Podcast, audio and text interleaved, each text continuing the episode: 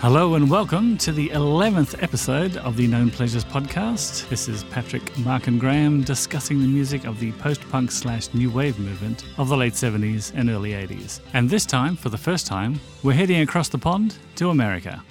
Here's Mark to introduce today's band. Everybody, get in line. Despite their success, Talking Heads made a career out of never really fitting in. With no discernible image or direction apart from a desire to stand out, they emerged at the dawn of US punk that centered around New York's home to the unloved and odd bands that often couldn't get a gig anywhere else CBGBs. With a sound that was defiantly clean, streamlined, and deceptively simple, their look was also almost anonymous. Short, neat hair and tidy, sensible clothes. Very much at odds with the times and one of several influences more than a few Manchester bands would also embrace a few years later. In many ways, they were the template for English post punk. Playing their first gig as a support at the venue in 1975, the trio performed songs about French speaking psycho killers and people who were artists only, while headliners, the more direct Ramones, preferred to beat on the brat and sniff some glue. Never mind, there and then the uneasy alliance between the brittle, reductive heads and the emerging rough and tumble of the new wave was born. Over the period of 1977 to 1983, they released five groundbreaking experimental albums, with the only real constant being singer David Byrne's bleating vocals, abstract lyrics, and the band's growing willingness to experiment with sounds and rhythms. Along the way, they somehow sold millions of records, while thanks to the success of their 1984 concert film, Byrne also became universally known as the man in the big suit, a fitting metaphor for a band that didn't really fit either. They played the game their way from the very beginning, with an admirable non-conformity apparent in just about everything they did, from sound to lyrics to image to videos, and won. So the question we'll be asking ourselves today is, how did these very original outsiders eventually stop making sense and go on to triumph in their own Revenge of the Nerds? Very good. Happy just with that? something I'd like to, you know, question. Not Really? question, just Really? raise as a discussion topic. Okay. Bleating. You don't like bleating? I'm not saying I'm concerned about bleeding, but I'm just I'm just raising it as a you know Well, I had I had an option of about fifteen words to go with, and um, you know, you being a wordsmith, yeah. bleating was the one that kind of spoke to me. How do you even begin to describe his singing? Well, that's that's what I'm saying. There were so many words that you could really describe his vocal style, and it evolved over time too. It didn't. He, he always kind of yelped and sort of. it wasn't your traditional rock star singing, shall Mm, No, we say, from no. the very beginning. there was definitely some yelping coming in by about the second album. Oh, for sure, for sure. Mm. Yeah, as I said, there's there's a lot of ways to describe it, but that's the one I'm going to go with, Mm. Paddy. Okay, so you're staking your reputation on bleating. at this stage. Absolutely, the huge reputation that I currently possess is all riding on that word. But um, No, fair enough. Fair enough. I suppose if we're going to talk about Talking Heads, David Byrne is always going to be the focal point. So if I can take you back to 1952, a time pre-punk, pre-rock and roll, before the Big Bopper surely not. thought first thought of bopping. I take it 52, this is when he was born. very good. Yeah, I hope I was eventually getting to that. so very slowly. Uh, yeah. So David Byrne was born in Scotland, in Dumbarton, which is near Glasgow. And Dumbarton is regularly voted one of the most depressing places in the UK. But from my point of view, the most extraordinary thing about the place is a particular bridge, uh, the Overtoun Bridge, and a remarkable and tragic number of dogs have jumped to their death from a very particular point on this bridge. Uh, 50 in the last 50 years have jumped tragic. to, to their doom, and over 600 have jumped and have survived. Yeah, Well, that's so positive. yeah, yeah, that's it, it's Some good That's news a- in this yeah, yeah, story. Yeah, it's a good news story. Don't yeah, get me wrong. I feel great already. But um, so it's just this extraordinary kind of idea of, of a particular spot on a particular bridge in Dumbarton. And I quite like the idea of a parallel universe in which a David Byrne who stayed in Dumbarton, developed a Proclaimers esque Scottish accent, and wrote a song about this particular spot on this particular bridge, which seems like a quite a David Byrne hmm. Thing to do. I somehow think if that had happened, we wouldn't be talking about him today. but the dog suicide bridge is great stuff. It's it's a, r- a rare thing. Yeah. I know you don't hear about dog depression all that much. It's No, not. It's it's swept under the carpet, Graham. It doesn't get It enough is. publicity. No, no. So, but I have seen footage of the bridge, and you can't tell from a dog's perspective, I've done some research that you will be jumping to your doom Right. because it's So a four maybe foot they're high. seeing somebody waving a bone. There is there is talk of a particular aroma. Um, a scent Okay. was one theory that had been raised. And where's David Byrne fitting into this again? Well, I'm, more interested in the dog bridge myself. Well, yeah. Well, uh, d- d- so you're saying the dogs didn't know they were jumping to their death? That's my suspicion, yes. Given the average height of a dog, Well, you're closer to that than Graham or, or I. So well, from a dog's as, perspective, as the, as the most diminutive member of the trio, Hmm. I feel comfortable in asserting what a dog can and can't see. well, I'm not going to argue let's, that with let's get back on track. I think it's time that we headed over to North America, where the Byrne family migrated. They migrated to Canada when David was two. His father was an electronics engineer for Westinghouse, I think. Okay. And they moved to Canada when he was two, and then they moved to uh, the US to uh, Baltimore, I think, when he was nine. So at the age of nine, he uh, set foot as a permanent resident in the US. And it's, it's just interesting to think of someone who's been su- such a spokesperson on American culture over the decades that he actually, until he was nine years old, was not remotely American. Not he's American a- at all, yeah. He's a foreigner. And Donald Trump might have something to say about this. anyway, but let's head over to the Rhode Island School of Design. Okay, now Rhode Island. Um, Is this where the uh, members of the, the band met? Yes, indeed. Uh, where Chris Frantz and Tina Weymouth and David studied together. Rhode Island School of Design, fine arts. They might have been studying together. Chris and, Chris and David started the band initially, correct, as the Artistics. Oh, okay. Uh, And- it, it had to be an arts degree they were doing. it wasn't an engineering degree at all. It wasn't No, anything right. useful, no.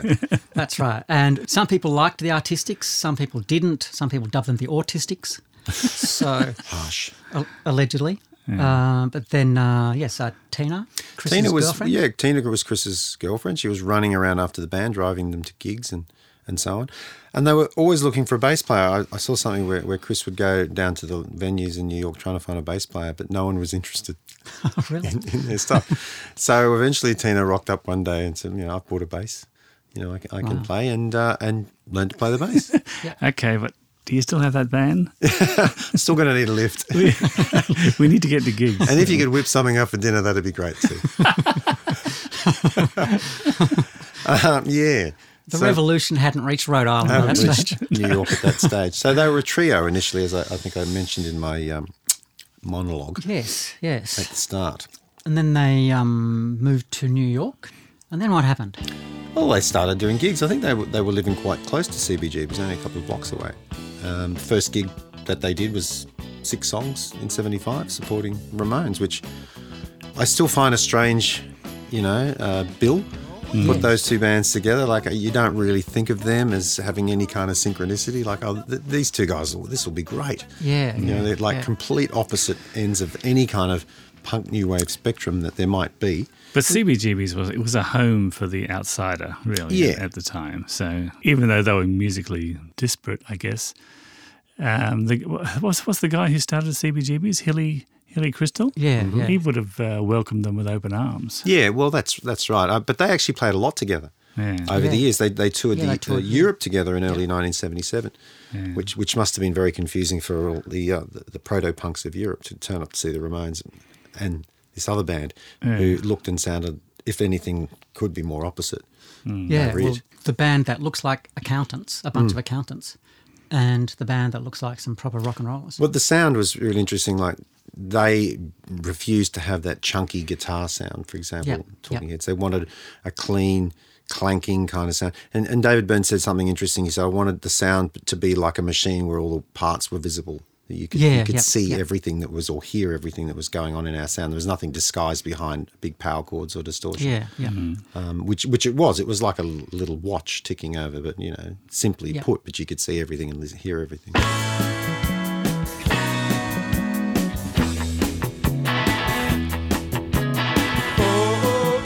The apparently the acoustics at CBGB's were it was a very dry room. It was low ceilings, a lot of furniture to kind of suck up the reverb and, and so on. And, you know, without getting too too technical about it, it, it meant that, um, because I'm not capable of doing so, um, uh, it meant that, that you could hear individual notes. Mm. So you wouldn't have notes being lost in echoes. And I think that may have been part of how Talking Heads developed their sound because it was mm. such a clean, clear, dry room and you could hear every note. And their philosophy always was, well, as David Byrne described it, the kind of art school idea of you don't need to play 100 notes if you're playing the three right ones. Yeah. And that's a very kind of punk attitude. But hmm. David Byrne actually got it from a kind of an art school perspective rather than a rip it up and start again kind of punk hmm. aspect. But certainly the venue, the role that CBGB's played can't be underestimated either sonically, mm-hmm. you know, in terms of the shape of the room, or obviously the other bands who, who Talking Heads were playing with. This being the absolute legendary punk underground venue of New, New York at the time. The only other band like them were Television. They were another CBGB's band. Yeah, but but it's interesting that the biography about the New York punk scene, which is Please Kill Me, Legs McNeil's book, apparently doesn't mention Talking Heads at all. yeah. Which is a really strange thing, like Oh, to not unusual, mention them, yeah. like it's de- deliberate, obviously. Yeah, yeah. Well, speaking of the CBGB's room, I went there a couple of years back. It's now um, a clothing retail. Uh, John place. Varvatos. That's the one. And I went in there, and it is like it's just a closet of a room. Like you can't imagine that any. That's nice. It's a clothing store. Yeah, and it's a closet of a room. I, I get it. I like that. and yeah, but it's amazing they could get any decent sound out of that room at, at all. So They- is it is it literally the whole of what used to be CBGB? Yes, they've retained a lot of the um, the walls. So there's all these flyers and things stuck up on the walls that are Is there a stage? covered in glass. There's the stage, but the guy said that the stage has been moved. So um, obviously, where the stage was wasn't good for retail. I think, but um, I've replaced it with cash registers. that's right. so um, it was great being in there because you could really feel the, Yeah. the history and everything. Were there like posters and stuff on the walls? Yeah, the, the flyers. The, um, you got a great feeling from the place, but as I said, it's a retail place now. And um, I jumped up on the stage and tried to body surf over the customers, and the, No one was buying it? But no, no, I I was escorted from the from the place. Again, But um, but it was um, it was just great being there. So I I recommend you uh, go there when there's a sale on. Pick yourself up a pair of six hundred dollar leather trousers. That's right. Is it fairly expensive? Oh yeah, it's very expensive stuff. I mean, he kind of is a rock and roll guy. You know, he, he's a big fan of rock and roll, so he, he makes that kind of expensive gear, sells to rock stars. Right, right. I was Yes. going to mention before the first album was recorded, though they did release a single, Love goes to building on fire. And it's quite a commercial, kind of catchy Yeah. sounding thing, far more commercial and catchy than the subsequent album was. And Yeah, yeah. didn't do a great deal. Um, Psycho was- Killer is what people think of as Yeah. the most. Yeah. The first single, but it's actually the second single, Yeah. which which was on the album. It wasn't very punk No, either. So like that first single, and in fact, Talking Heads weren't that interested in punk. I mean, David Byrne said that the bands he was seeing at CBGB's were like a sloppier version of the Stones, and the you know the outfits they were wearing. I mean, the Ramones, for instance, were were wearing pretty standard sort of rock hmm. clobber. long hair, ripped jeans, the usual Yeah, stuff. yeah. So they were interested in doing something a little bit different. So I can see, in a way, why Talking Heads wouldn't feature in a book in a history of punk because they were always a little bit separate from it. Hmm. And hmm. punk was always a little bit weird in the States anyway because there was no point at which punk began in the way that in the UK you might say like the Damned's first single or Anarchy in the UK or when Malcolm McLaren opened his shop on King's Road that you know they could be argued to be the seminal moment for hmm. punk certainly in the UK whereas in the States It just built sort of slowly. Yeah, out so- of out of necessity. yeah, and there was a kind of a continuum from Velvet Underground through to MC5, Stooges, hmm. Television, New York Dolls, Ramones, and so there was no real starting point. In fact, Lou Reed, I think, used to come along to CBGB's around that time, 75, 76, when the likes of the Ramones and Talking Heads were starting. And Lou actually gave Talking Heads advice, and he gave David Byrne the advice that he should wear long sleeve shirts. I don't know if you've heard, heard this, because he because he said your arms are too hairy. Right. That's good advice, Lou. So he was, I, I don't know where that fits into the kind of punk ethos. But I, don't this, mind it. This was apparently part of it. So Well, that, the, considering their image, David Byrne had started to dress very straight when he was in Rhode Island. Like he was Mm, yeah. against the long hair, kind of hippie kind of style thing. So he did have shorter hair and dressed Mm. neatly, you know, button down shirts, nice trousers. So that was his rebellion against all of that. Anyway, so I guess the music was always going to rebel against that. And so Yeah. the look married that really well as well. I mean, they just wanted to be different to the bands that were out there, and they, they did that from the start. Well, Chris Frantz talked about their the clothes they wore as being basically what their mums sent them at Christmas. Right. And You can relate to that, okay, um, sadly, only the two of you can see what I'm wearing now with the um, the reindeer on the Look, jumper. gender roles are, are really overemphasized anyway these days. I think it's fine. I'm wearing this hat because I like it. Okay. Um, but uh, yeah, and Chris Frantz said that we didn't have any money, and if we did, we wouldn't want to waste it on, on clothes. So, which Or I'm sure you, stage gear. you can relate to, Mark. Yeah, well, that's that's right. As someone with no interest in fashion whatsoever. well, well, well, David Byrne said, I, I like the idea of just walking on stage in your street clothes. So Yeah, whatever yeah. it is that they were wearing, that was it. There was no costume. There was no Yeah. you know, artifice. It was this It would really us. be funny if they uh, arrived to the gig in street clothes and then changed into other street clothes. Yeah, a second set of street clothes. Yeah, that would have been very arty. it would have been. Well, it was an artistic statement they were making in trying to kind of break down barriers between the band and the audience and that sort of stuff, which was in some ways quite a punk thing anyway. Absolutely, it was. Yeah. Well, it was a very American version of, of it, anyway. Shall we say?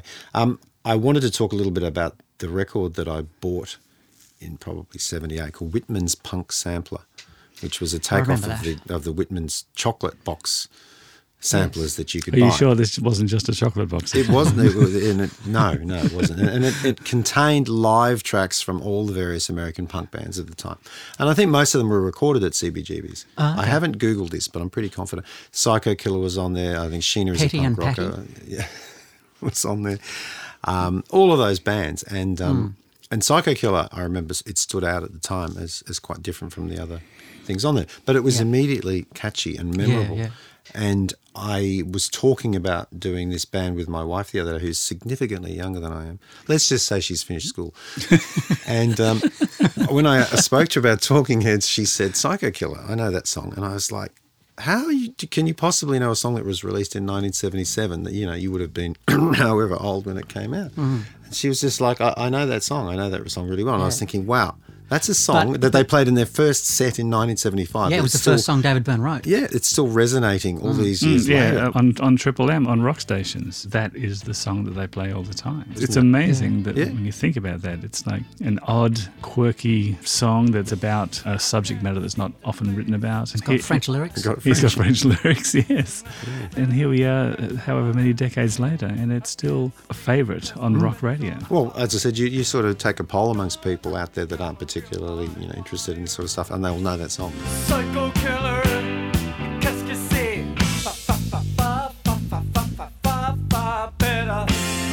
We should get to the first album, uh, yes. uh, which was released in September '77, called Talking Heads '77. Mm. It was nice of them to do that. It was good. Just put the year there. And um, did any of us hear that album when it, when it came out? Because I didn't. I heard it retrospectively. Graham, you probably did. Uh, yes, I did. Um, Being several years older than us. um, I was 15 in 77. I, I didn't have it, but uh, a friend of mine, I think, had it on cassette. And uh, I heard a couple of songs from it. But um, I know for a fact that at the time, a lot of bands in Brisbane were referencing that album. And uh, I, I remember the story of uh, the drummer from my band in, I think it was about 1982. When he left my band, he went to uh, another band called the Minesweepers in Brisbane. And they handed him a copy of Talking Head 77 and said, We want you to play like this. And at the time, this was 1982, so it was a good five, years, Five later. years later, yeah. And I thought that was kind of odd, but when I look back now, there were a lot of Brisbane bands who Yeah. sounded like the Talking Heads at that time. Well, we've discussed it. The go-betweens had to have been influenced by Mm. yeah, Talking Heads. absolutely. That jangly kind of clean sound and kind of odd lyrics. Yeah. Well, it would be easier to replicate the Talking Head 77 sound than the, we'll get to this, but the Remain in Light sound with 25 overdubs of Yeah. percussion. yeah, well, as a starting point, it's not a bad one. I mean, you know, you've got some some good catchy songs in there. Uh, We've got Psycho Killer, of course. Pulled Up is is a great pop song. Um, Don't worry about the government. It's great. I mean, and even uh, with a new feeling, it's quite funky. I think the first album had a bit of swing to it and a little bit of groove to it that other stuff wasn't Yeah, doing at the yeah. time. Um, there was something I'd read about comparing them to Wire, and, and the journalist was saying that Wire were really distinctly white in their sound, whereas Talking Heads always had a little bit of Mm. swing, e- even though they were starting out and hadn't quite mastered it to the levels that they would later. Um, They always had a little bit of groove in their stuff, and Mm. Yeah, they yeah. certainly did in the first album. I thought, Yeah. Well, um, uh oh, love comes to town. Francis is a bit funky. yeah, a little bit of funk going on in there. Now, now this is a little known fact. Oh yes. Produced by Tony Bongiovi, Bongiovi, not Jovi, Hang on. but that name rings a bell because I he's. can I can see you heading. you know somewhere where I'm going to go with this? Oh, oh, uh, that's um, John Bon Jovi's cousin. Yeah. Didn't see that coming, did you? No, No. especially because of the pronunciation is, is not the same. Well, he he dropped the I, Bon Jovi, obviously, from his Uh, name. John did. Yes, went to, for his stage name, but it is it does have the extra I in there. And he So you're later trying went. to throw us off the scent with I am Bon trying to trick you there. Yeah. But later on, he went to uh, open up the power station, which was a very big New York studio. Oh, is that because John Bon Jovi worked at the power station? Yeah, yeah. So it, there was, it was nepotism. That's how he got the job. That's how he got the gig early on. always the But way. yeah, funny, funny album for a guy like that to produce. Like, Mm. um, obviously a bit of a rock dude, Jersey rock guy, and he's in there producing the first. Do you know what else Bon Jovi produced? He's produced records by Gloria Gaynor, Aerosmith, the Ramones. Okay. I don't know why we're labouring this point, but anyway, Mm. he's done everything from R and B to hard rock. This is interesting. Yeah, and um, Yeah, yeah. he's he's still around. The reason why I think that's interesting is because, like, he would have produced some quite, um, well, it sounds like some mainstream Hmm. acts. What would he have thought when he first heard the Talking Heads? Well, I think the connection may have been that the, the Ramones and Talking Heads were on Sire Records, and, and Hmm. he'd had done some stuff with the Ramones. Maybe that was the only reason. Like you do these guys as But well. even like when he first heard, he, I wonder if he thought, "What, what the hell am I going to do with these guys?" Well, I think you, you would know this. A lot of producers probably feel that way about the music they're kind of having to work on. They don't particularly like it. But the, he gave it a clean sound. I mean, it sounds pretty much like their live show. Yeah, There's yeah. not a great yeah. deal of Yep. anything except keyboards because um, Jerry Harrison wasn't in the original lineup. Yep. And by that stage, they were a four piece. And he did play on the, that that album, but there's not a lot of keyboards. so you're saying he pressed record and walked out of the studio? Pretty much, yeah, pretty much. Sent his, his nephew out to get the donuts. And speaking of production, yes. um, by this stage, Brian Eno had already been to a Ramones Talking Heads gig in London. Uh, his friend John Cale had taken him along. This is the Brian Eno. this is the Brian Eno, yeah. famed Roxy Music not a, not a random Brian Eno, but Just- the Brian, David Bowie collaborator. yes, And so on. the one, yes. Oh, I think I'm familiar with him. and David Byrne and possibly the rest of the band went back to Brian's place and they listened to a bit of um, Nigerian Afrobeat pioneer Fela Kuti As you do. uh, in action. Afrodisiac, I think, might have been Mm-hmm. That's the big album the of, reference point. of around about that time. And Eno was sufficiently impressed by Talking Heads that within a matter of weeks, he was writing and recording a song on his album Before and After Science called King's Lead Hat, mm-hmm. which is an anagram of Talking, Talking Heads. Heads. I, I almost saw that coming, but my brain had to quickly rearrange the letters. Um, and he almost seems to be channeling David Byrne's vocal style. And this is before Eno had even worked with Talking Heads, which mm. he subsequently did on Talking Heads' second album From 1978 from July, 1978 July called called More Songs About Buildings and food.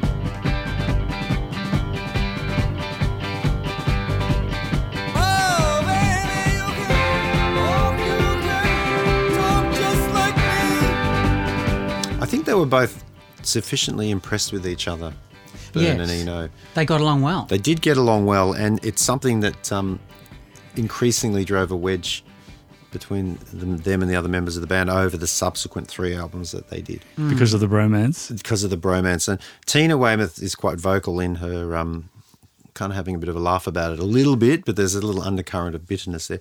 Uh, one of her quotes is that, that, that they were constantly trying to impress each other like two 14 year old boys. and at one point, they even started dressing alike. That, So that's Sh- sharing sweet. street clothes. that, that kind of creeps me out a little bit. well, but Eno was quite a bit older, so I think he saw David Byrne as a bit of a protege. Yeah, yeah. And David Byrne, of course, would have looked up to Eno as this, you know, arty, you know, famous guy. Hmm. Obviously, he was So Eno helped to invent normcore as well as back then. as well as everything else. There you go. What, what isn't he responsible for? the, uh, the other thing I wanted to say about Eno and Byrne was that Eno found Byrne fascinating because of his way with words, and, and, and Eno always said he had nothing to say. There's an Yeah. interview in 1977. He's talking to Sounds, I think, and he said, "I do ambient music because I've never had anything to say. I, I like lyrics and I love hearing other people's, but I just don't have that capacity myself." So Yeah, he, he yeah. really enjoyed David Byrne's way with lyrics, which even then were interesting and quirky, shall Yeah. we say? Well, David Byrne was always trying to be emotional without being sentimental. He hmm. always tried to have a point to his lyrics. He didn't want to just yell at people. He, he wanted to be passionate without yelling at people. And it hmm. was always a distinction he was making, which was quite an intellectual distinction to make and quite an anti punk distinction to make as well. Hmm. But uh, yeah, that was where I, I suppose the art school upbringing came in. As distinct from the ground zero, starting again, scorched earth policy Well, kind of thing. You know, no other band at that time would have done a cover of the Al Green song "Take Me to the River." Don't know why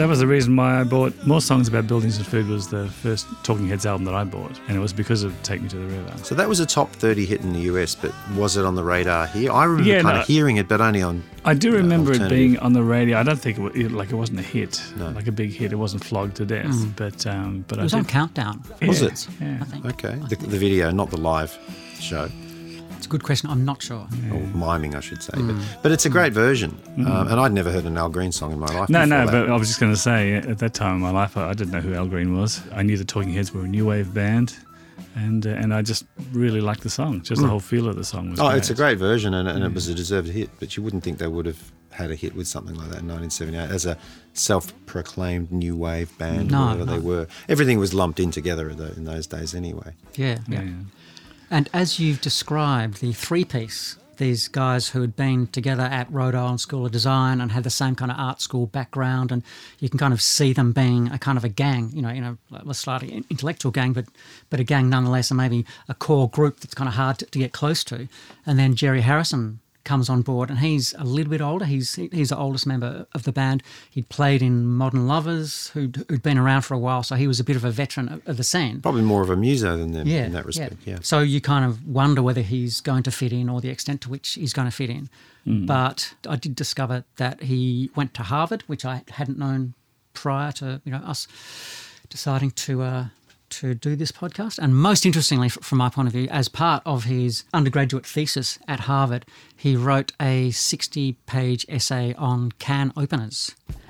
And if you can Yeah, do are, that, are these people who opened for Can? Yeah, it's German support acts. the Krautrock. It's a, it's a, yeah, there was, yeah, Kraftwerk, Neu, there were only two of them. But, um, yeah, so he wrote this 60 page essay on can openers. And frankly, if he had gone to the audition And for just Talking Heads and mentioned just that. said, just like to say, I wrote a 60 page paper on can openers, David Byrne. I mean, what are the odds on David Byrne saying You're in. No, you don't need to play I'm anything. sure you'll be Or fine. just- Just do that. Yeah, But he well, was quite talented, like a multi instrumentalist. Mm. He, he was a great Yeah. keyboard player and a, a great guitarist. Well, it's interesting that they felt they needed that too. As you said, they had their little gang there. Two of them are a couple. Mm. so maybe yeah. David needed an offsider, someone Yeah, to be on his side. Mm. Yeah, well, that's that's something that isn't much remarked upon in terms of the Talking Head story. But you would imagine that n- not only were Chris Frantz and Tina Weymouth partners, but they were the rhythm section. So you know Mm-hmm. they would have been dictating. You would think to a large extent that side of Well, of they the would have been making sweet, sweet music every night. That's right. Actually, if they were married, they wouldn't have been. My apologies.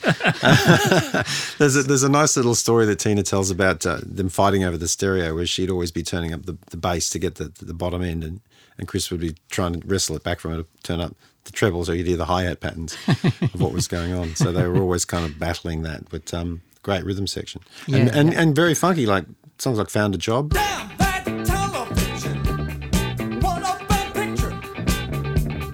Don't get upset. It's starting to really get that white funk. Mm. I mean, they mm. kind of mm. in many ways painted that sound because, as I said, not many people were touching on that at that point. People were No. trying, but they were doing a pr- pretty decent job of it yeah. for 1978. They didn't sound like black wannabes. They No. they were interpreting it their own way, and it was funky, but it was also kind of angular and weird. A little bit held back, a little bit stiff, but that's their version of it. They wanted to get down, but they're a little bit unsure. They all wanted to get down.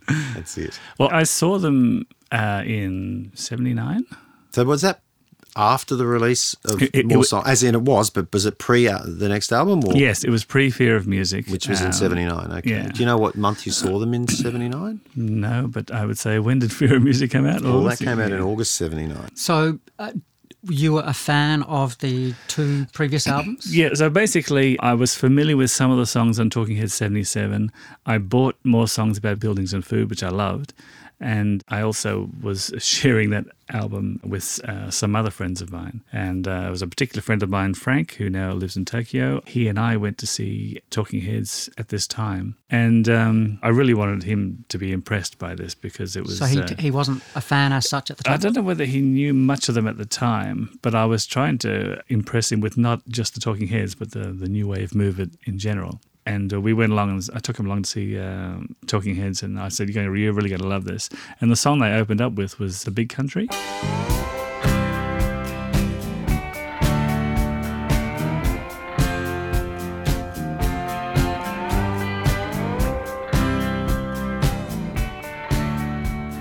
And um, Where, where, which album's that on? this is on, on more the songs. last about, track. It's the Ah, last track. Buildings and Food? But it is the most sort of country and western, very conservative song that but they, it's they also did. a bit of a song song too. Yeah, it's yeah, quite that's traditional. right. Yeah, Yeah. it was. It was But- June '79, Graham. June Oh, there you go. 11th. Yeah. It just come to me. Wow.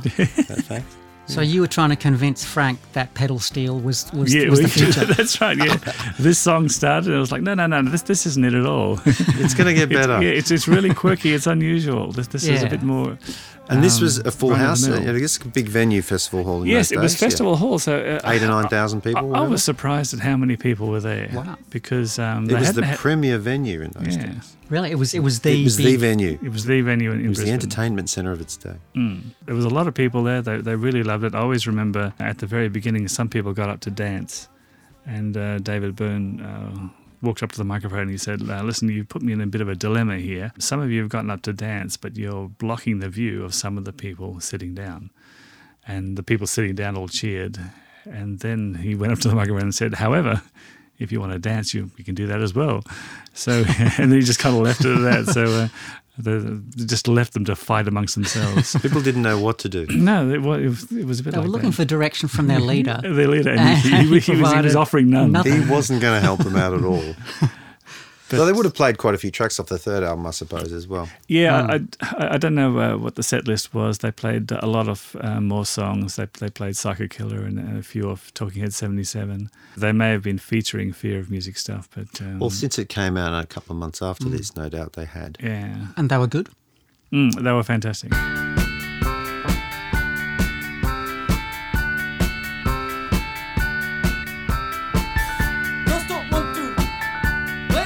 So, in terms of more songs about buildings and food, how post punk is it? You know, like it's quite an optimistic sounding album. It's, uh, in a way, it wasn't an album that was influenced by post punk as much as it was an album that influenced post punk. Oh, yeah. I mean, I think as we talked about the first album, I reckon of a lot of bands, not just in Brisbane, but, but worldwide, that saw this as a way forward out hmm. of, you know, maybe the little bit of a narrow alley that, that, that punk had gone up hmm. at that. There would have been a lot of punks at this show, though, having said that, I'm hmm. sure, because Yeah, they were. anything that was new wave, you went to see. I don't know why I didn't go to this show. For some reason, I didn't. But it was a Well, big year. I'd probably been to Boomtown Rats and Gary Numan already, whatever was going No, on. that, that, that, year. that was this is the year before, but but uh, if I was 17, you were what 14, 15 or something. You know, I can tell you why. Were you, I, you, I were you hadn't. you weren't going living out in at that Brisbane? time? I had I hadn't moved to Brisbane at that You were stage. you yeah, only living in just at the only time. just a, a month or two prior to that. That's Yeah, right. Yeah, yeah. yeah, But it's the sort of thing that, as I said, you would go to anything that Yeah. was sort of vaguely connected with this music. I mean, I, I was aware of them. I had the Whitman's punk sampler. That's right. Uh, and, and You devoured that. That's right. I loved it. um, so where are we going from here to Fear of Music? I well, take Fear it? of Music came out in August, so just after you saw them Hmm. in '79. Well, I'd just like to mention, if I can, the fact that Brian Eno was working on his um, Bowie trilogy at the time. The, uh, what was it, Heroes, Low, and Lodger. And in between More Songs About Buildings and Food and Fear of Music, um, he did record Lodger with Bowie, and one song on Lodger, African Night Flight.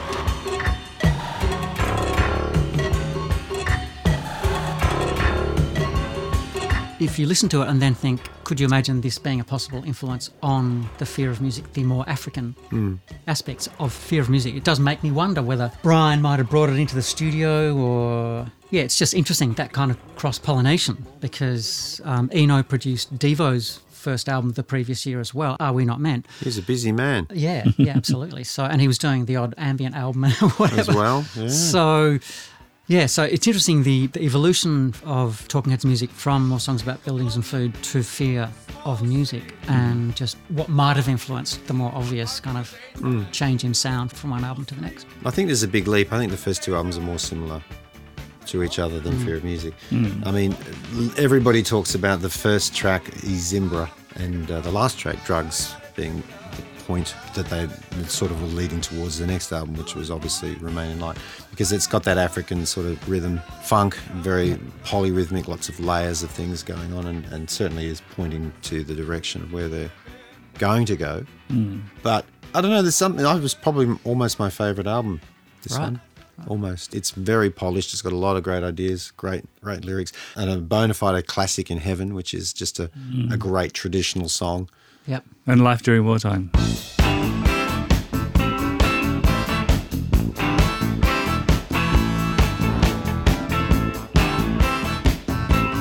Yeah, that's Which a I great think is a And the, lyri- the, the lyrics are, are fantastic on this as well. I mean, his Yeah. lyrics are just getting better and better. Well, he, his lyrics and his overall attitude was kind of quirky, enigmatic, and so on, occasionally hinting at neurosis, paranoia, or whatever. Um, but his lyrics weren't generally overtly funny. On the first two albums, although I think there was something about the uh, girls getting into abstract analysis or something on the uh, Girls Want to Be with the Girls. um, but uh, yeah, the lyrics, some of the lyrics on Fear of Music are just riotously funny, as well as, but not sort of trying to be funny, not trying to be comedy songs, because there's always a point to the humour. But the lyrics of Cities, the lyrics of Animals, and even Heaven is Yeah. pretty funny if you kind of take it literally. He's kind of exploring a whole different vein, a whole different territory there. Well, he'd always sung about real things rather than just love and relationships. When I say real things, um, Yeah, you know, yeah. the, the, the large percentage of what life is about, which is, you know, finding an apartment to live in, you know, yeah, yeah. um, bills, you know, the government, various things, air.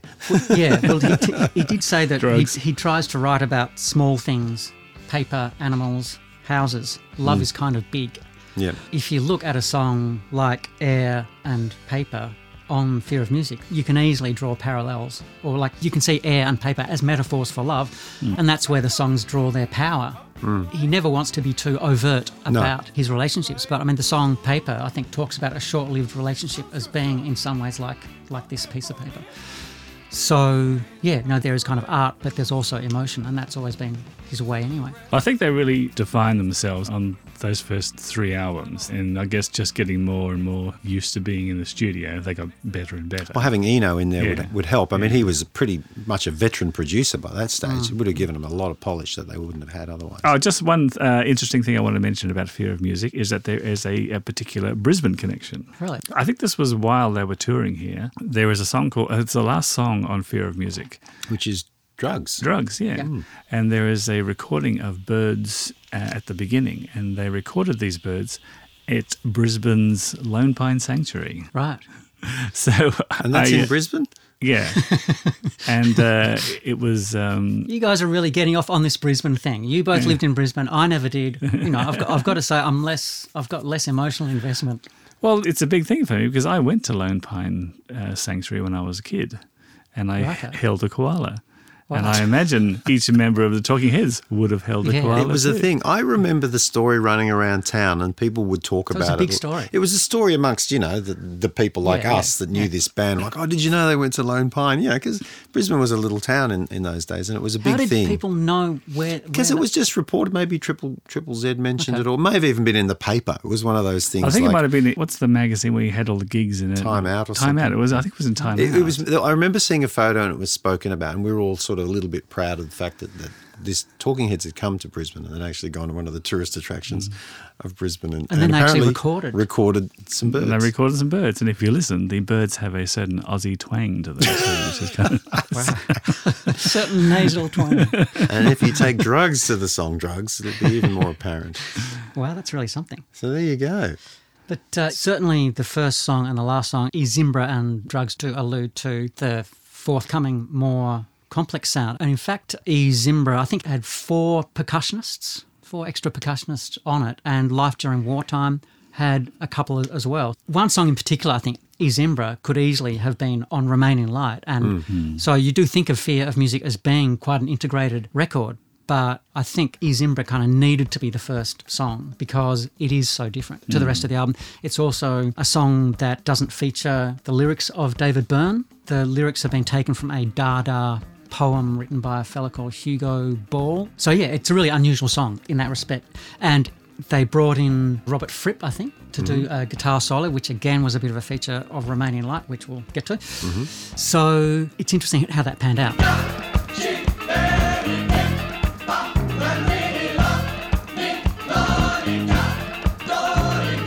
Well, that track is really layered. Hmm. And I think David Byrne in particular was really interested in the way the funk groups like Parliament were into layering sound upon sound upon Hmm. sound and not just having this, you know, reduced sound of, of nothing going on. He really found that more revolutionary than what, what the punk bands were doing at the time. Yeah. To add and keep building on a sound. And that became apparent certainly on Remain in Light. As you say, this, this track pointed towards that. But that was something he was really interested in doing. And they reached out to a lot of these funk musicians subsequently. And Bernie Worrell was the keyboard player Yep. in Parliament. And he uh, featured on uh, the following album and the tours as well as others. But uh, if we're about to move on to Remain in Light, it might be worth mentioning a schism. Well, yeah. That had already begun. Around that, that develop point, yeah, things Uh, started to kind of. Because of Eno's influence on Byrne Mm. and the rest of the band feeling a bit less important. And if you look at the song credits, for Fear of Music. The song credits on side two, it says all selections selections Mm. written by David Byrne. And on side one, it says like all songs by David Byrne, apart from E I Zimbra, which I think might be credited to Byrne and the band and Eno. Right. But there was a big kerfuffle. And if you look now at the credits on that album, there are various songs which are attributed to Jerry Harrison or to, to other band members. And the same thing happened on Remaining Yeah, Light, yeah, where, worse, where song yeah. credits were subsequently changed. So you do kind of wonder what David Byrne was playing at. How does that become a thing? You know, do, Well, the classic frontman thing of like, I don't need a band. You know, I can Hmm. I can do my own things, and I, I'm the star of the show. I think Tina's always talking about how he became a bit of a dick when he became a star, Hmm. and they're still kind of estranged now. Yeah, yeah. You know, he, she said something like, you know, we all love him. It's a shame he doesn't love us. Oh, that's a bit sad. And I would just like to raise one more issue, which is um, the lyrics of Heaven. Someone did tell me rather conspiratorially, sometime in the 1980s, that the lyric that everyone thinks of, which is Heaven is a place where nothing ever happens, that the lyric is actually Nothing never happens. Which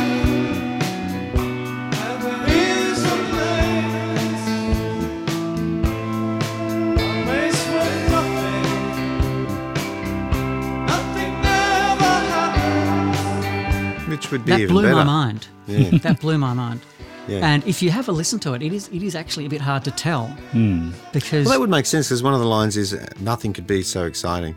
Yeah. Could be this much fun. Hmm. yep, yep. It's obviously like a part of their lives. They're going out a lot and probably going to these, you know, swanky clubs and bars and just everybody's just there because you've got to be there. Yeah, yeah. That's pretty much what the song's saying. Hmm. But if it is a song about um, heaven being a place where, let's say, nothing ever happens, is he saying heaven is actually the opposite of that, or is he saying heaven? You know, like because that's how satire works, so I'm told. um, so the idea of a kiss, which is the same over and over and over and over and over and over and over again, which is you know what he alludes to, is that actually heaven, or is that kind of hell in a way? So, or a song that that you hear over and over again. So Big questions, Paddy. so, what I'd like to posit is that a theory that he's taking a Zen attitude and he's saying that we want to hold on to these things. We want permanence. You know, we want the same thing over and over and over, or at least we think we do, but in fact, nothing could be worse than that. And perhaps that's what the song is about. But anyway, that's just. We'll I think we'll- David off Yeah, we'll find out when we interview David. I if we get a chance to do that. And he'll be in later on. Yes. Um, so I guess yeah, the the split, not a split, but some tensions within the band are, are surfacing around about this time. Remain in Light comes out the following year, a bit over a year later, October 1980. Um, but in that time, the members had been sort of working on their own individual projects, sort of concurrently. So Byrne and Eno were working on My Life in the Bush of Ghosts Yep. before Remain in Light started. It's hard to tell what how much crossover there was, whether they were maybe doing a little bit of work on. Well, the the ideas were certainly floating around because the the albums are not dissimilar, as everybody Yeah. knows. Yeah, Um, so I think I think maybe they wrote and recorded quite a bit of My Life in the Bush of Ghosts, but hadn't quite finished it. And then what? They went over to the Bahamas, Nassau to, uh, studio there. yes, and uh, where AC/DC had just finished recording Back in Black. I think the police recorded there at some point too. Um, yeah. and I think uh, they put that on hold to start working on uh, Remain in Light. But the Tom Tom Club, the rhythm section of of Tina and Chris, had also been doing their own things Yep. uh, with their first album, uh, Wordy Rappinghood and Genius of Love, still staples to this day, uh, and a big hit in the hip hop and uh, R and B community. Words of nuance, words of skill, and words of romance are a pill. Words are stupid, words are fun. Words can put you on the run. Mots pressés, mots sensés. The interesting part about that is that Chris Frantz actually played drums on Kurtis Blow's The Breaks. Clap your hands, everybody, if you got what it takes. Cause I'm Kurtis Blow, and I want you to know that these are the breaks. Breaks a bus, breaks on a car, breaks to make you a superstar, breaks to win, and breaks to which is a well-known hip hop record, a great record. And uh, when he came to the Remain in Light sessions, he recommended to uh, David Byrne that he should try and use some of the sort of rapping inflections that, that Kurtis Blow had used, All right. um, which he does use in some of the tracks, a little bit kind of awkward sounding, but you can hear that kind of Yeah, yeah. proto rapping sort of style. Yeah, And this is 1980, so you know, there's not a lot of this kind of crossover happening at this stage. Um, and they were they wanted to use breakdancers in the video for um, burning down the house that, that Toni Basil worked on, Yes. choreographed. Yes, indeed. So yeah, I mean, where do you where do you start talking about Remain in Light? Well, I guess the lyrics, for instance, um, David had gone from a fairly clinical sort of ideas based thing. So it's like, I'll write a song about paper, I'll write a song about air. He'd like, that seemed to be how the, how the ideas had germinated. Hmm. Whereas I think he had writer's block going right. into Remain in Light. And so he got much more into a stream of consciousness attitude, which, you know, served the lyrics pretty well because it's lyrically, the album is just extraordinary from Well, the album, we were talking about this earlier, is very linear. There's no real chord changes in it either. It's just like Yeah. relentless grooves. Um, is there a single chord change on the album? The well, you could argue that there isn't, but the first three songs are almost like one song. Um, They are just like one side of the record back in the days when you had sides of records. Layered, everybody playing a tiny bit that's then stitched together to create this tapestry. Um, Yep. You know, there's one track where everybody plays some bass on it, so there's like four or five different bass parts. Everybody's playing Yeah. keyboards. I didn't realize that um, until recently. I always loved Tina's bass playing and the bass riffs that she came up with, but um, I wasn't aware that actually a lot of people contributed bass. To Everybody swapped instruments. Be- the theory behind that was that, that they felt David Byrne had had too much responsibility to come up with the creative ideas for the three albums before, which they thought was kind of unfair on him. And so that everybody should contribute a little bit more equally. So everybody kind of mucked in. But it was very piecemeal. So you'd come in and play, uh, you know, a, a four or five note riff, go away. Somebody else would come in and do a little keyboard part, go away, and, and, and sort of not be involved again for a long time. yeah. So this is where David Byrne and Brian Eno were sort of working together on it to Yeah, the well, they- exclusion that- of the others. Yeah, well, they would have been slaving over a hot console Yeah. for you know days at a time, piecing pieces of tape together. Yeah, well, it's pre-samplers and it's it's it predates Hmm. Yeah. all of that sort of technology, so it would have been very difficult to do. And to Eno's credit, you would have had to have this big picture in your mind Yeah. of how the hell this is going to turn into what we call a song, Yeah. because you know you're not going to end up with a song, but when you hear it, it's it's stunning.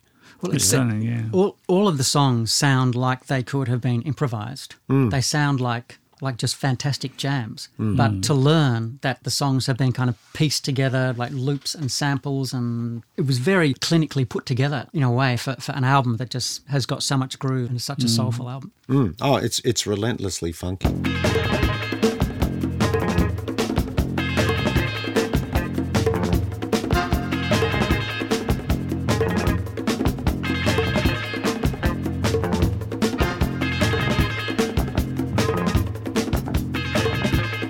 Was quite mind blowing when it first came out. I don't know whether we first heard, uh, as in the consumers in Australia, probably heard once in a lifetime first, I'd say, the single, which was kind of representative of it, but but in a way not. I think it was close, but it was a surprising hit. I think. It was here and in England, but not in America. Like It didn't, Yeah. didn't work in America. It was their worst selling album. Yeah, well, Black it didn't- Radio but, but- wouldn't but touch once it. again, everyone seems to Black know Radio it in. America. Like, oh, they do um, now, yeah. Yeah, Yeah. It's, uh, But no one knew of what to make of it. It was a little bit too. It had a foot in both camps, and no one really knew what it was. And You may find yourself living in a shotgun shack. And you may find yourself in another part of the world. And you may find yourself behind the wheel of a large automobile. well, that single didn't even crack the top 100 In America, in America, yeah. Yeah. So, despite having like an absolutely fantastic and hilarious film clip, and it's a very catchy song. Weird Um, yeah. time signature, sort of a weird five-four thing or something. yeah, that's right. Going on with it. Yeah. Well, well, I think Eno did get some people on the song to start on the three instead of the one Hmm. beat, which just creates this weird kind of jerky kind of feel. It's so, very off kilter the whole track, Yeah, isn't it? yeah, Well, so apparently Robert Fripp played his whole guitar thing over the entire song in this like five four thing, and then and they only used the bit at the end. And like Ah. Byrne was really annoyed with him. Like, why would anybody want to do that? Yeah, But yeah, but yeah. he did it for the entire four minutes of the song or whatever, and then they just used the end bit, that weird solo. How very It sounds Eno. amazing. Mm. yeah, at the end, yeah, yeah. yeah. Mm. Well, I would go out on a limb here, guys, and say that this is probably their best album. And I would go even further and say that I would put this in This, my. this limb is creaking, Graham. I know. I would put this album in the top 10, maybe, albums of all time. So not just Yeah. the eighties. Not just the 80s, not just Talking Heads, but Desert Island stuff. If This I was is- on a this is desert. Yep. island Yep. and Yeah, I needed reckon, to. I reckon you're probably onto something there. Yeah, look, I think you would you wouldn't be alone in that. I mean, if you if you read any lists, You wouldn't be Robinson Crusoe on that desert island. No, you'd be pretty much living with a bunch of people. But it's it's not an unpopular idea that this is one of the great albums, and it was certainly critically acclaimed at the time. Hmm. Certainly more so than My Life in the Bush of Ghosts, which came out a few months after it, and a lot of people thought it had kind of ripped it off. yeah, yeah. Instead kind of, of- actually pre- predating it, It annoyed Eno hugely that the, thunder had been stolen a little bit by, by Remain in Light. Yeah, I think they had trouble getting clearance for some of the vocal samples on "My Life in the Bush of Ghosts," which which delayed it. Uh, yeah, so it seems like like an album of throwaway B sides or something. Yeah. Yeah, which is unfortunate from from Brian's point of view. Well, once again, they had a problem with the credits for that too. He was he really wanted it to be an album by, uh, I think David Byrne and, and Brian Eno, No Talking Heads. Yeah, they had yeah. a little bit of a stink about that. It, it's certainly become one of the landmark albums of its time, and certainly predated a lot of the sampling of people like Public Enemy and and, and a lot Yeah, of hip hop yeah, acts of throwing in all of these sort of disparate things that that make a whole. Uh, that that challenges what a song can be. Yeah, Because the first three tracks, in particular, the first side, which is uh, Born Under Punches, Cross Eyed and Painless, and um, whatever the third one is, A Great Curve, is something that you had not heard. I certainly hadn't heard before anyway. And that album's been influencing artists even today. Um, Friendly Fires have a song called In the Hospital, which is kind of an homage, if you like, to Cross Eyed and Painless.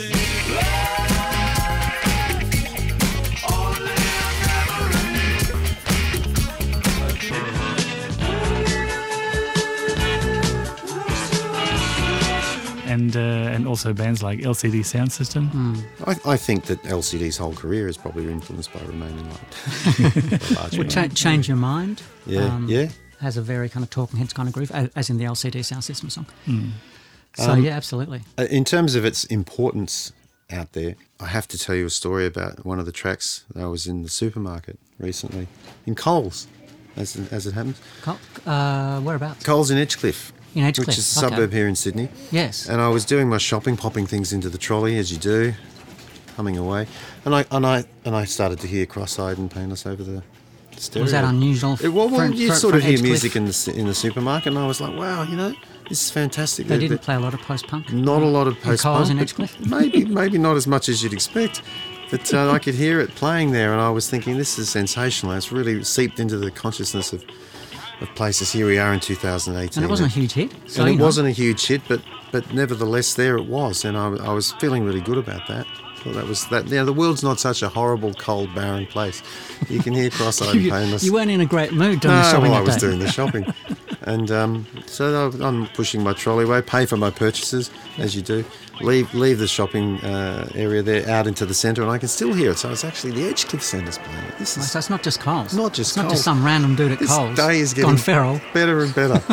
this is this is a great day, and uh, so I'm I'm happily thinking about this as I'm leaving the centre, and as I leave the centre, I can still hear it. So it's actually Sydney that's it's the world. Sydney is playing It's cross-eyed and playing. So I'm starting to walk down to the car park and I can still hear it, and I'm just this is fantastic.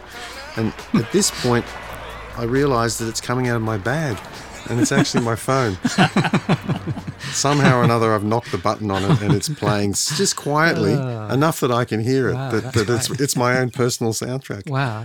So, So, the no world really thanks, was as cold and barren a place as you'd originally feared. And then I went and looked for the dog bridge to see if I could jump off. Uh, yeah, true story. True story. Wow. It's extraordinary. Every now and again, Mark, you pull out a story which just leaves us they're all well, true. spellbound, Spellbound. spellbound, I hope so. and amazed. And cross-eyed and painless. And painless.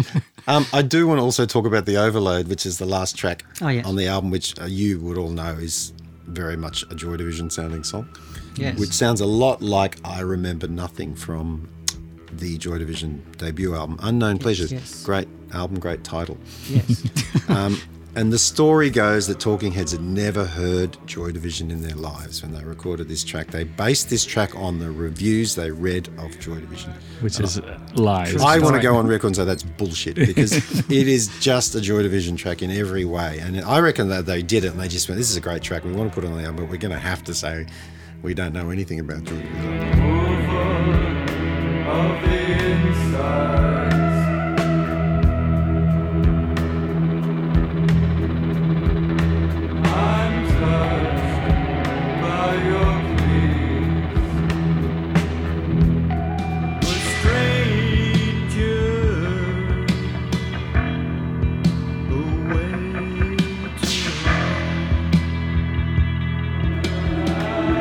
They did tour the UK in December 79, Talking Heads. They played in Manchester around about, you wouldn't call it necessarily peak Joy Division, but not far off peak Joy Division time. Hmm. So the idea that they would be walking the streets of Salford, Manchester, Old Trafford, they'd be, you know, making a pilgrimage to the home of George Best. Absolutely.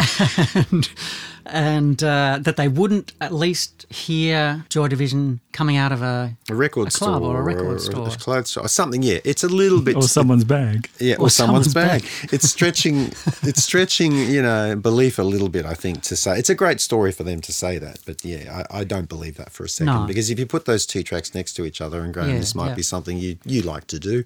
I will do that. There are more than a few similarities, even in his delivery, his vocal delivery, and the and the lyrics are very bleak. lyrics. yeah. A terrible signal, a gentle collapsing.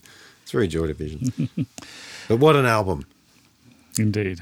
1981, they decided to do solo things. Yeah, well, Yes. they, they, they, well, they'd already been working on that stuff, I Yeah, suppose, and yeah. it came out in '81, so they were all busy.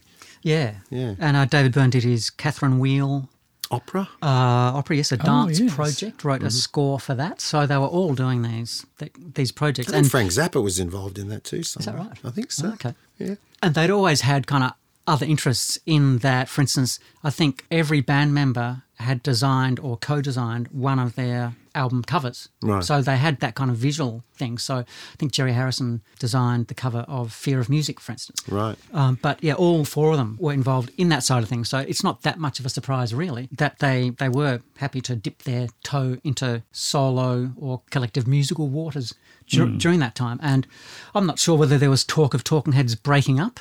I reckon there might have been given there was a bit of a bad feeling about what had gone on with Remain in Light in particular Mm. and the Eno kind of thing. Uh, I think David Byrne even realised it was getting too much and and decided that maybe it was time that that, that he they didn't want to be his backing band, Yep. uh, and that, that that I think Eno thought that David Byrne would be a little bit easier to work with than Bryan Ferry, and he could sort of turn them into his own little uh, quartet. Yeah, yeah. Well, you hear conflicting stories about whether Eno dumped Talking Heads or vice versa. But when you see or hear Eno's musical output from the Remain in Light era of 1980, in the first half of the 1980s, Eno was doing a lot of ambient stuff and nothing remotely, you know, tribal or that sort of, you know, Afro beat funk rock kind of thing. And I mean, his next rock, in inverted commas, venture as far as I can recall, was uh, Unforgettable Fire with uh, U2 in 1984. So um, it was probably a good time for them to. Part ways. Well, three albums is it. That's what Eno does. Get you three albums. and Yeah, yeah. Look, if he'd been able to get David Byrne as lead singer, maybe ambient would never have been invented. Big call. I said maybe. Wafting synthesizers. That's. Yes. Who's going to buy that? Is that a bit like the Mississippi? but someone's eventually going to, you know, discover it, even if it's not DeSoto. Yes. uh, we should also say Jerry Harrison did a solo album in 81 too, The Red and the Black, which was very good. So it was a great year. And the Tom Tom Club music wound up being quite influential Well, and it, it much remains sampled. so to this day. That Yeah, exactly. There's a great story of uh, Chris Frantz walking around through New York one day and went past a basketball court and they were playing Genius of Love. Like the, the, black kids there in the ghetto, whatever, were playing their track. And he was just like, you know, well, we've kind of made it given that we're trying to do that kind of music. And uh, people don't even realize it's a bunch of white guys.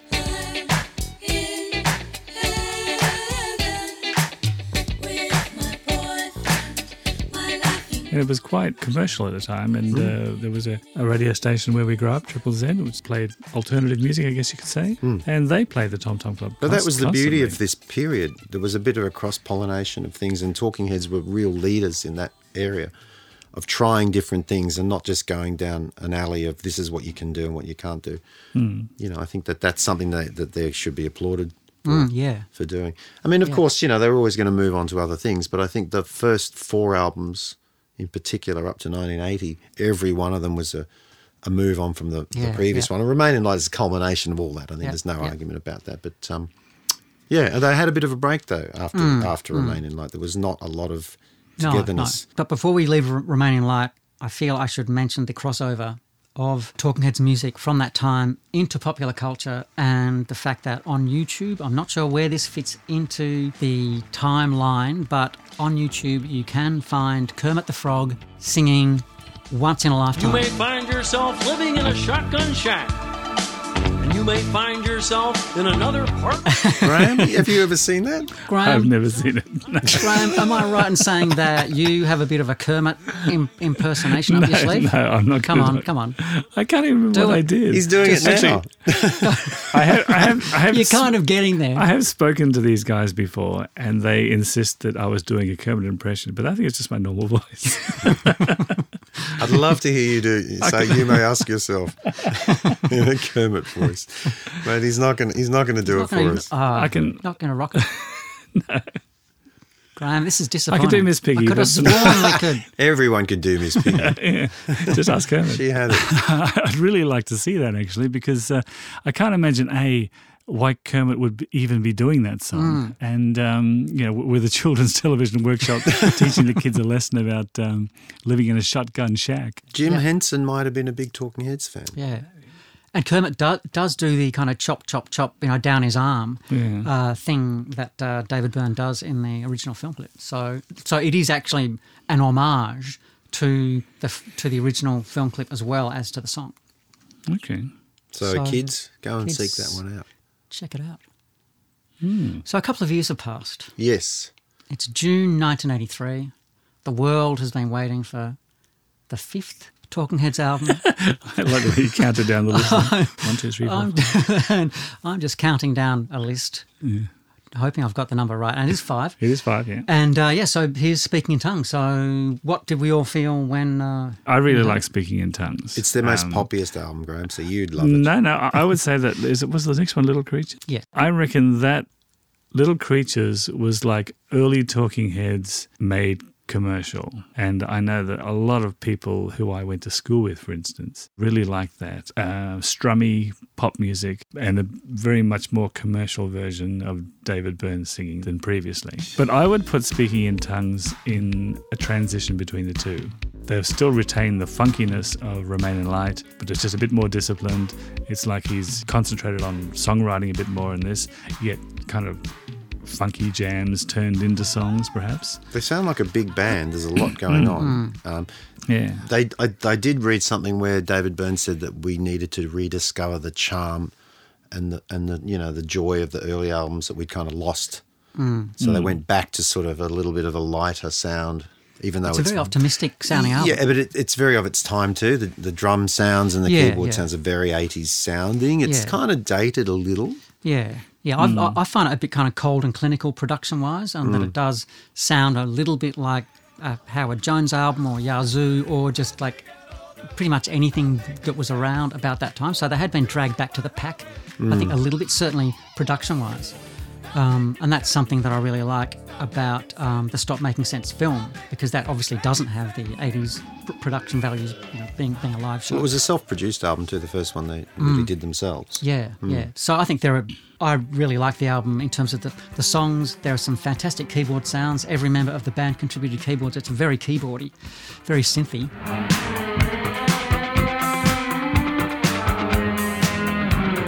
But yeah, there's something about the production of the drums in particular, where drums sounded like drum machines, was just a little bit kind of of its time. Mm. And Remain in Light hasn't dated one day, whereas Speaking in Tongues sounds exactly like an album that came out in June 1983. I think it was a definite decision to have a hit to be to go to the pop charts and go. Well, this is our time. Yeah, but you say that, but uh, like Burning Down the House, that's not an obvious hit single. But it was their biggest. I know. hit. It was top it- ten. This, this is it. This is what amazes me about it. Is the- the same with uh, Once in a Lifetime. Really unlikely hit singles, and I love Burning Down the House, particularly that little the intro, the little guitar, Yeah, yeah, yeah. acoustic guitar um, picking thing he does. It's got a very weird keyboard solo towards the end, which is just kind of noodling on sort of a noodling atmospheric melody, and you're kind of going, "When's the next bit going to happen?" I mean, I, I happen to like that that kind of sound, but it's not kind of classic hit single territory. Oh, I don't any think means. it's. I think hmm. you're right. The sound of it's very poppy. The actual album itself is still interesting, and I loved it when it came out. I mean, you hmm. know, making flippy hmm. floppy swamp, slippery The Swamp people. is a great song.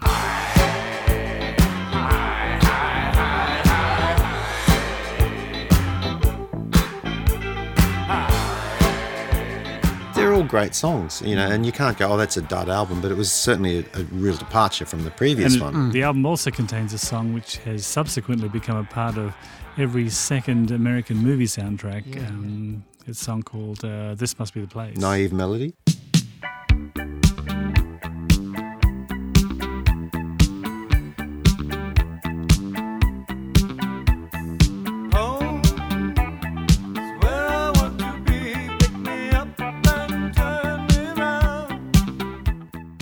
Yes, I, I've heard that on about seven different uh, Really? movie soundtracks.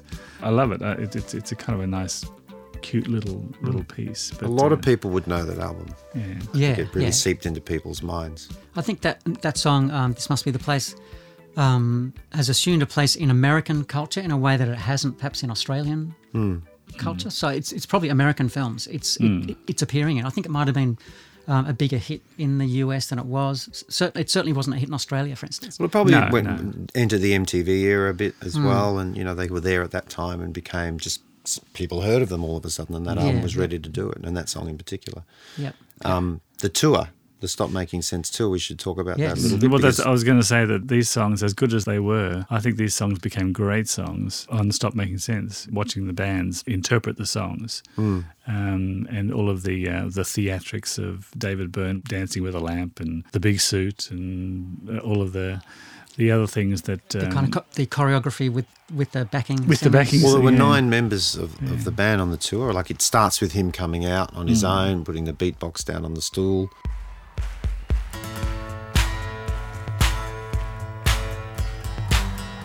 Playing Psy- Psycho Killer drum beat, and, and, all- and then it sort of adds to the whole thing if you've ever seen the film or the tour. Um, Hmm. And it was, and, and it's quite rightly referred to now as one of the best live rock movies ever. It is amazing. It really is amazing.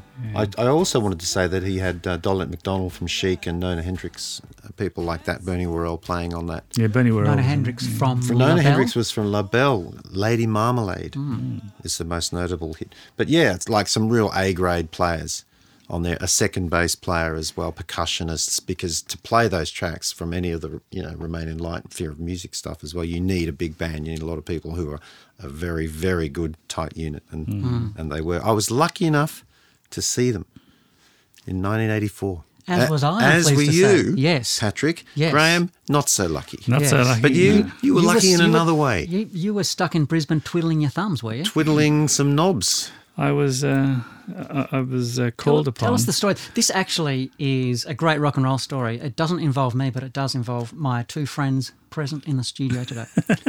The story goes. I was called upon, Mark. You were Do called upon. T- tell the story. You were called to the bar.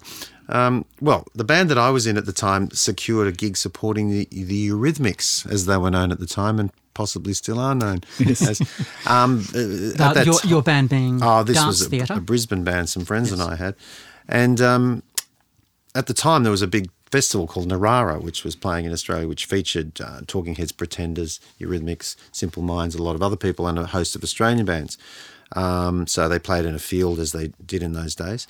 Uh, but they also uh, announced a series of shows in Melbourne only, which was Talking Heads, supported by uh, the Pretenders, played two nights, and then you had Simple Minds supported by the Eurythmics on another two nights. and so the was that like a th- Thursday, Friday, Saturday, Sunday? something like that. And the venue was The entertainment centre. right, and this was early 1984. from Yeah, this was uh, late late January. late January.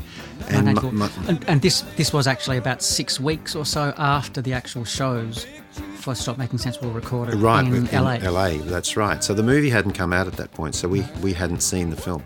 So None we, we had no idea what this What to expect, yeah. was was going to be like. But but well, that We'll get to that. But um, any, in any case, uh, the band that I was in had the support to the Eurythmics show in Brisbane. That was the only one of the four bands that came to Brisbane, I believe. Um, so, of course, that was fantastic. But at the same time, they were doing these shows in Melbourne, and I was a huge Talking Heads fan, a huge Simple Minds fan. So I had already bought tickets to these shows before this gig was announced. So there was no question of me missing out on this. Uh, so I, I called Graham, the other chap in the podcast here, and he stepped into the breach. He'd never played guitar before. it was the first time. he was a Maybe. professional piccolo player. He was he, he'd done a few other things. No, he had played guitar before, but the, my my guitar parts were so simple that he managed to play them. um, I, I wanted much to play harmonica, but there was no room for that. at He, all. he played the show at the festival hall in Brisbane and did a sterling job. Brought the house down, and um, Never mind, there'd be other gigs for you, Mark. that's right. There'd be bigger and better things ahead. even bigger bands than for me. Eurythmics. But uh, I, I, I always regret missing the show, and I'm glad Graham got to do it. But the show in Melbourne, the Talking Heads show, was I don't know if it was worth missing out, but it was certainly an incredible concert and one of the best shows I've ever seen in my life in 1984. Yeah, and it, it was an extraordinary um, uh, contrast between the resolutely no frills rock and roll of Pretenders and Chrissie Hynde is absolutely like as the sound is as uh, stripped down and as pure. It's rock and as, roll. Yeah, and and as utterly no nonsense. And so to see Pretenders play their set and you know excellent songs, and you go, okay, it'll be really interesting to, to see what Talking Heads do. And Talking Heads then produced the most extraordinary theatrical extravaganza. Well, it was art, wasn't it? It really was. They, Mm. they maintained that they weren't an art experience, but that show really was a culmination of yeah, that. well, Fantastic. literally seeing a singer from a big band come out on stage at like qu- quite a big venue. Plonk a cassette player down and, and, and press play. It's hard to kind of really describe how incredible that was to witness. It was it was really kind of rub rub your eyes and go, you know, am, am I really seeing this? yeah, But you missed out, Graham. I did. I actually uh, feel like I did. I'd love to have seen um, Talking Heads at that stage.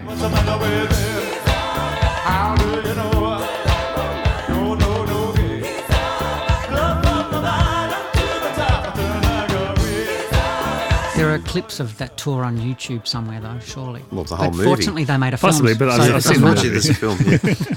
Um, So that probably brings us to the end to the end. of Well, we could go on because there was the Little Creatures album. The, Which, which would have uh, had about three or four hits on it. Yeah, Yeah, yeah. That- Naked was that a big hit too? Uh, yeah, well, there was the True Stories True album Stories. subsequent to that, and then then the Naked album. But I guess for our purposes, 1983 is probably a good point to, to stop. Plus, the subsequent albums were kind of much more probably mainstream. Well, we should talk about the fact that they played New Zealand just after this. Uh, yes, yes. The, Um, the, a the shows we Zealand. saw were either their third or fourth last shows ever Mm. because they, they played two gigs in New Zealand Mm. after the Melbourne shows, and that was basically it. That was their their final shows, and Mm, and, and and the Tina shows Weymouth didn't go that great. Tina Weymouth said as their worst gig ever. Their final show was the worst gig they ever did. Mm. Uh, because David wouldn't go on stage at one point. He didn't want to play this festival to a bunch of people dancing in the rain. He was just not interested, and it became very difficult and um, a real sad ending for them at that stage. And there's still a bit of acrimony, you know, between the members of the band to this day. You know, I don't know. Yeah, It's a, it's yeah. a sad one, but the music stands the test of time. They did reunite to be what installed is that the term uh, in the Rock and Roll Hall of Fame Hmm. in the last few years. But there's no chance of them ever getting back together Doesn't- again. doesn't David, sound like David it. There was a rumor like last year that they were considering getting back t- together, but um, it seems to have disappeared again. I think he just does his own things. David Byrne, he's you know quite prolific in his own way. I don't think the other guys are doing much now. Well, he's got all sorts of musical projects. He writes books. He does Hmm. a lot of cycling. Should get together with Kraftwerk. But uh, like to back, back to your early, earlier point, yeah, those five albums are very representative of the time. Hmm. Um, as good and as innovative as anything that was out there.